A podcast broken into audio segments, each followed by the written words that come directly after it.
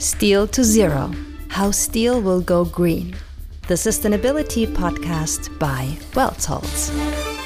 My name is Ute Neuhaus and I'm the host of our German podcast series. In order to make it accessible to an international audience as well, we've had the conversations professionally dubbed by native English speakers. Stahl soll bis zweitausendfünfzig grün werden. Um die Emissionsziele in order to meet the E U's emissions targets, steel must become green by two thousand fifty. Steel is ubiquitous in our everyday lives and also plays an important role in the energy revolution.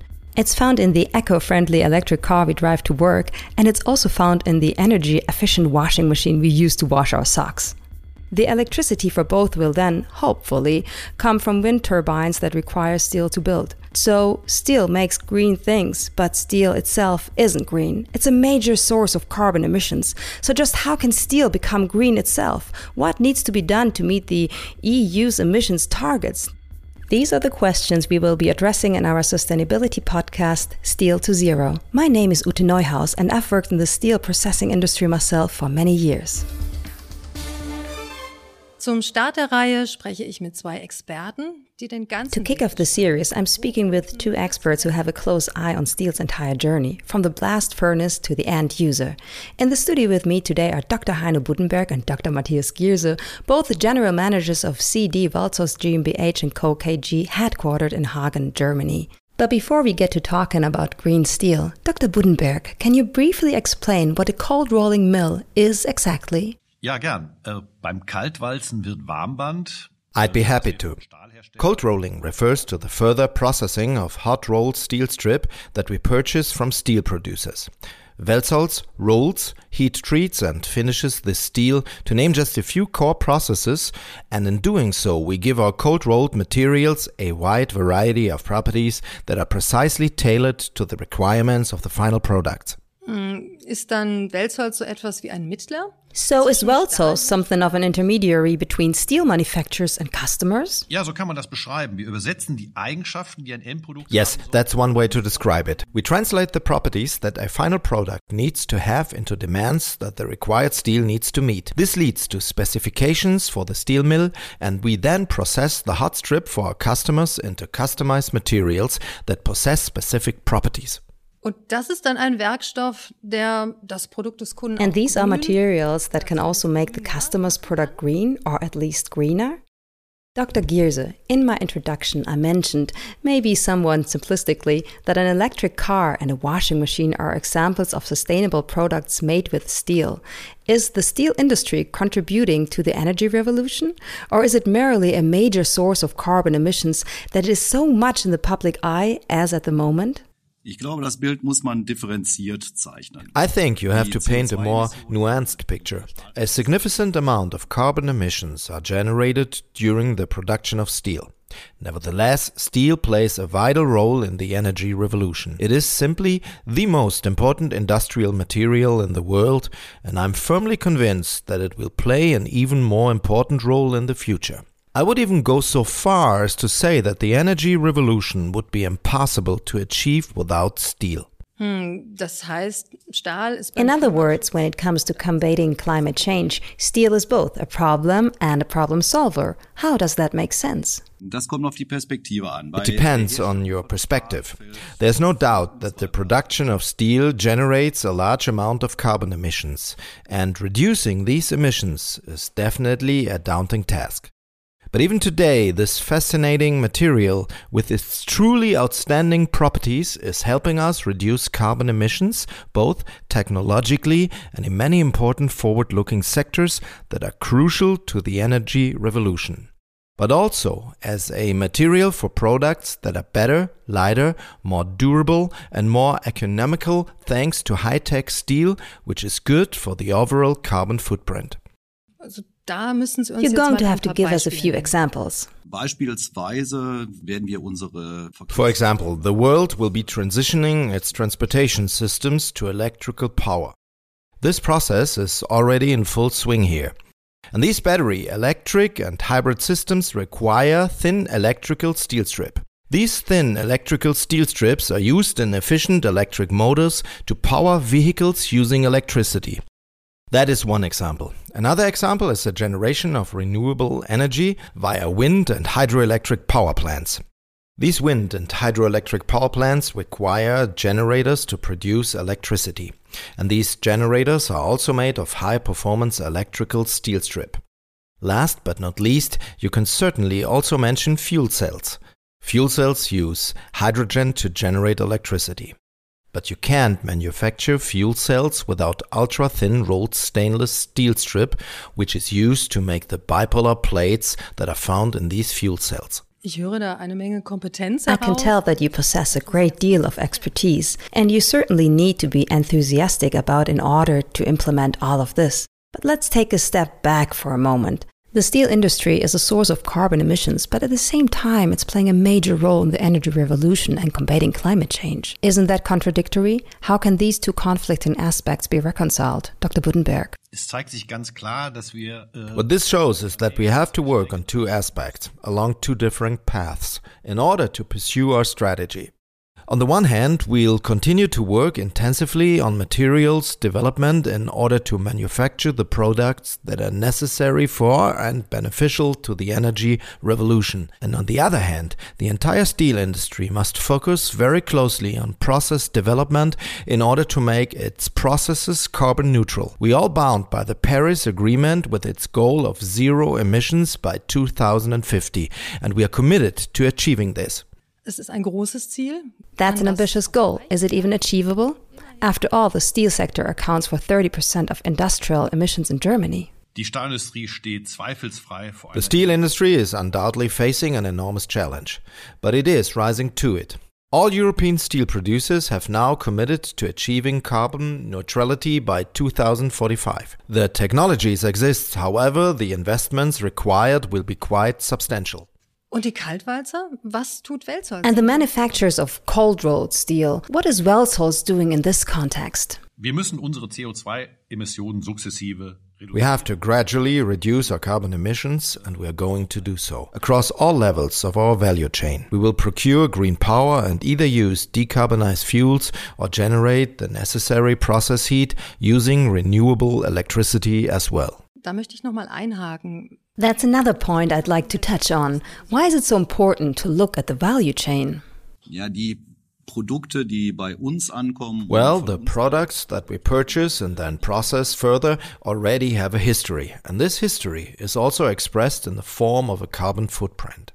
The steel products we use are produced from ores, from coal, from coke, using natural gas, using electricity, and the use of these energy sources and these raw materials generates carbon emissions. The same applies to our processes. Our processes also generate carbon emissions, essentially through the use of electricity and natural gas, which can then also ultimately be attributed to the product.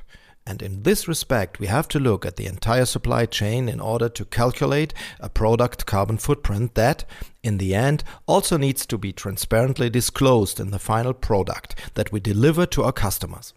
Das hört sich jetzt sehr kompliziert an. This all sounds pretty complicated. So how do you sort out what's from where and what's what? Ja, wenn ich das ergänzen darf.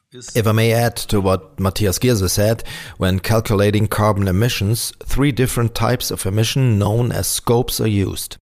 Emissions from a company's own primary energy use, such as natural gas or heating oil, are referred to as scope one. Second are the emissions from the use of converted primary energy sources, primarily electricity, known as scope two.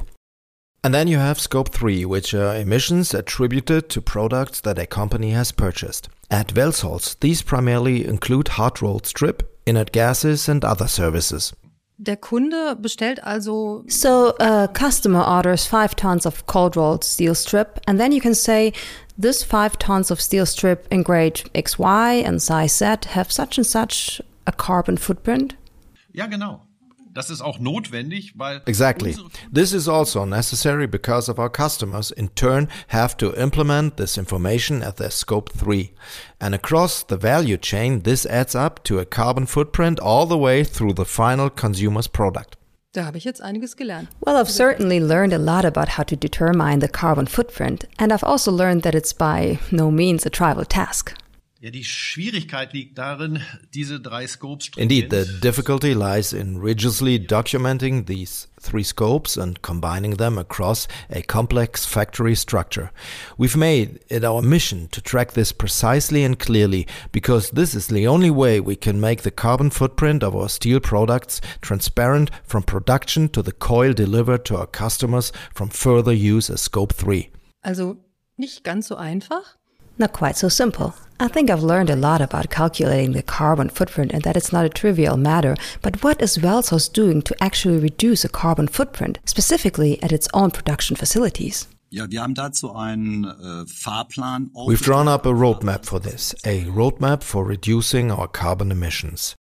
Over the long term, this roadmap also leads to the company Wellsos as a whole and to its own production facilities becoming carbon neutral. And what steps does this roadmap contain? How exactly are you aligning Wellsos with sustainability? In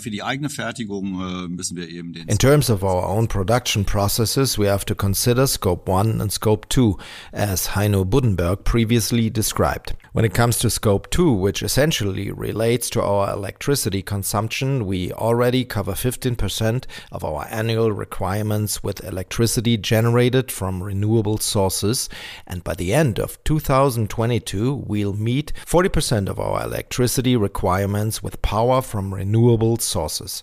We're going to continue increasing this percentage over the next few years, leading to carbon neutrality with respect to our electricity use by two thousand thirty at the latest. Now, when it comes to the use of natural gas, the situation is a bit more complicated. We could use hydrogen instead of natural gas. The burner technology required for this is already being tested in-house, and the burners could easily be converted to use hydrogen, but currently hydrogen is simply not available in the significant quantities we require. In this respect, we are forced to continue using natural gas for the next few years. It might be worth adding that in the case of electricity in particular, we aren't becoming sustainable through offsetting measures such as planting trees in South America, but exclusively through qualified certificates of origin from renewable sources. Needless to say, our commitment to sustainability is also reflected in many small steps and individual innovations. Solar panels on the roofs of factory buildings are certainly a clearly visible example of this. Also, L E D lighting in the production halls, which consumes significantly less electricity than old light fixtures. The ultimate goal is to firmly entrench the idea of sustainability in our corporate culture through a wide range of measures, both large and small. It's important to note that ninety percent of our carbon footprint is attributable to the use of raw materials. We can really only influence ten percent through our own actions, and in this respect, it is essential that steel production gradually becomes carbon neutral, because at the end of the day, this is the only way we can make our company's footprint carbon neutral. It simply isn't possible otherwise. Also, So, if I'm understanding you correctly, there are a few things you can do in your own production facilities, and you're already doing them. But there are also requirements that lie outside the influence of Wellsos or the cold rolling industry that have to be met for the strategy to work at all. What are these requirements? Indeed, the first thing we need to talk about in this context is a massive investment in the energy infrastructure. We simply need gigantic amounts of green power, and ultimately this renewable electricity will then be used to produce renewable hydrogen. And hydrogen is precisely the source of energy that is considered the key to green steel production.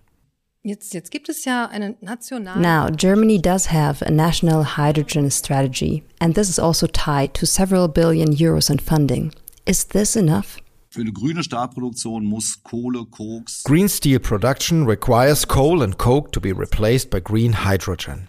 And this will necessitate technical modifications that require substantial, massive investments, including in the steel industry. We are increasingly faced with the problem that green hydrogen is currently not available at all on the required industrial scale. And the plant infrastructure for producing this hydrogen hasn't even been built yet. Not to mention the quantities of renewable electricity required, which are also not currently available. So, at the present time, we have to say that green hydrogen is simply not available for purchase at commercially viable prices. Und ähm, wenn es ihn zu kaufen gäbe, dann würde er... If it were available for purchase, how would it get where it needs to go? Would trucks then come and drop off hydrogen at wells halls and everything would be okay? No, that certainly wouldn't work either. Currently, our supply of natural gas is delivered to us via pipeline systems, of course. No, you have to know that Wellshol's natural gas requirements at German sites alone stand at around three thousand six hundred megawatt hours per day. If we wanted to meet this demand with tank trucks, then around two hundred hydrogen trucks would have to make their way to Welshol sites every day to drop off their cargo. In other words, over the course of a twenty-four hour day, one truck delivering hydrogen every twenty minutes. Now that's completely out of the question.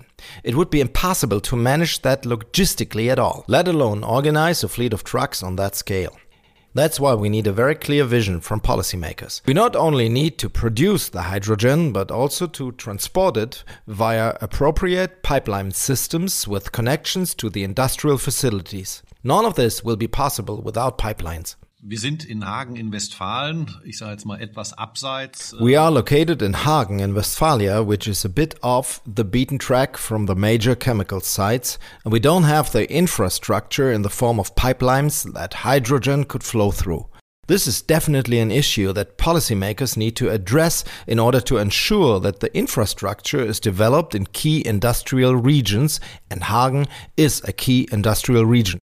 But when talking about a pipeline system, I'd like to take a step back and look at a somewhat broader picture, because a national hydrogen strategy won't be sufficient to meet Germany's extremely large energy needs. Even today, we still import most of our energy resources, and they do not come from Germany. This will also be the case with hydrogen. It won't be enough to build wind turbines in the German state of Mecklenburg-Vorpommern to satisfy Germany's hunger for energy. We have to take a European view of this, both in terms of hydrogen production and transport, and North Africa will also have to be very heavily involved in this policy. So there's a lot of work to be done, both nationally and internationally. We're talking about billions of euros in investments, in new technologies, in the procurement of green hydrogen, in networks. This, of course, makes one thing abundantly clear. Steel's carbon neutrality is going to cost quite a bit of money. But who's going to pay for all this? Us, as taxpayers? At the end of the day, the citizens, the consumers pay for everything, whether through taxes and social security contributions or through the prices of the goods and services they purchase, and no matter whether directly, indirectly or diverted through E U coffers. At the end of the day, it's the citizens, the German citizens, the European citizens, the global citizens who will have to pay. And how do I, as a consumer, know what the right amount is? That I shouldn't just accept whatever price increases come along under the guise of combating climate change? That's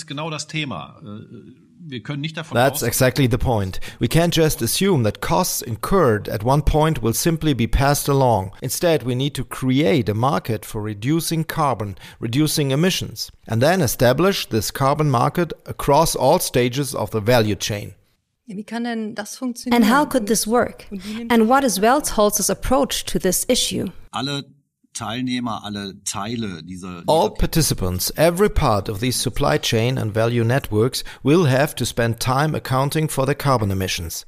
In addition to documenting how much carbon is emitted, we also need to assess how much we can avoid emitting. After all, avoiding carbon emissions costs money, and as Heino Buddenberg just said, that will have to be translated into a market price mechanism that ultimately assesses how much avoiding a ton of carbon in the manufacture of certain products is worth. And what about Wellsholz? With respect to the value creation stage and value chains, what exactly is Wellsholz doing? We are already very far along in this respect. As previously mentioned, we can now accurately measure, allocate and assess the scope one, two and three emissions, and through our hot strip and energy purchasing performance, we can agglomerate the mitigation costs in our system and then pass them on to the customers. And it is precisely this transparency, creating this transparency and actually avoiding carbon emissions, that is a service that we believe will be a key aspect in our business policy in the future. Wenn ich das mal so auf den Punkt bringe, dann verstehe ich. If I can put it on a nutshell, I understand that Welltos also wants to play its part as an intermediary in this process, meaning as a link between the steel producer and Welltos' customers. Is that true? Natürlich. Uh Of course, our mission is to be the market and technology leader in our segment of the cold rolling industry, and we will play an active role in shaping the transformation of the steel industry towards climate neutrality. We will also use our market position and the economic importance of our industry to communicate and strengthen awareness of our needs. This is also necessary so that the decision makers in politics, public administration, government agencies, wherever energy networks, understand the impact of their climate policy decisions on our industry, and so that we can ultimately work together to ensure that the German steel industry is not only competitive, but that we even have a national industrial structure in the first place, namely the value network. Da würde ich gerne noch mal einhaken. Uh I'd like to touch on that once again. Within the steel industry's entire transformation process, if you look at all the different aspects, what role does Welltos play? What responsibility do you feel as a company with a long tradition in this industry and in this value network? Well, sustainability, the word alone says that you plan to operate for a sustained period of time. That is to say, we are now over one hundred ninety years old and we'd like to be around in another one hundred ninety years. That's what sustainability is all about. We mentioned the Paris Agreement earlier. The target is set for two thousand fifty, and we will do everything we can to make Welltos and its products carbon neutral by implementing the necessary changes and thereby fulfilling the company's responsibility. After all, it is also our duty as a company to ensure that we will still have a competitive steel industry tomorrow, and that a functioning value network will also be in place to provide jobs for our children. And does Welltos have a voice in this? What is it? What role can you play? What position can you take on? I'm also thinking a bit in terms of politics. Every individual has a voice. Every company has a voice. You just have to speak loud enough for others to hear. Indeed, and as a matter of fact, we put a great deal of effort into lobbying in the relevant bodies, which we have to do in order to move policy in the right direction. And you know, this is definitely an active process. It isn't just waiting for things to happen. Also, Steel to Zero. Das Ziel ist richtig well, ambitioniert. Steel to Zero. The goal is truly ambitious. We learned that companies throughout the steel value network are facing major challenges, but are preparing themselves for the changes and are already working hard on the transformation. We also learned that steel is actually a powerful material that makes combating climate change possible in the first place. And one thing I took away from this conversation is that steel will only be carbon neutral by two thousand fifty if the right policies are put in place.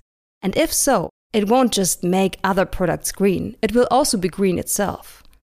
Herr Doctor Buddenberg, Herr Doctor Gierse, ich bedanke mich sehr herzlich. Doctor Buddenberg, Doctor Gierse, I'd like to thank you very much for your time, for being my guests today, for allowing us to be here with you on site, and for making this extremely complex topic a little bit easier for us to understand. Danke, Frau Neuhaus. Happy rolling. Herzlichen Dank. Thank you, Missus Neuhaus. Happy rolling. Many thanks to you and Glück auf, as they say in the German steel industry. Best of luck to you too, dear listeners, and thank you for listening. Glad you could join us. There will be another episode of the Steel to Zero podcast series, and in it we take a look at how to manufacture green steel in the first place. We'll be speaking with one of Germany's most important steelmakers. So please stay tuned and also subscribe to the podcast so you don't miss an episode. Stay in the know with Steel to Zero, the sustainability podcast by Welltos. Listen now with just one click at welsholz dot com slash steel to zero. And remember, Welsholz with A E.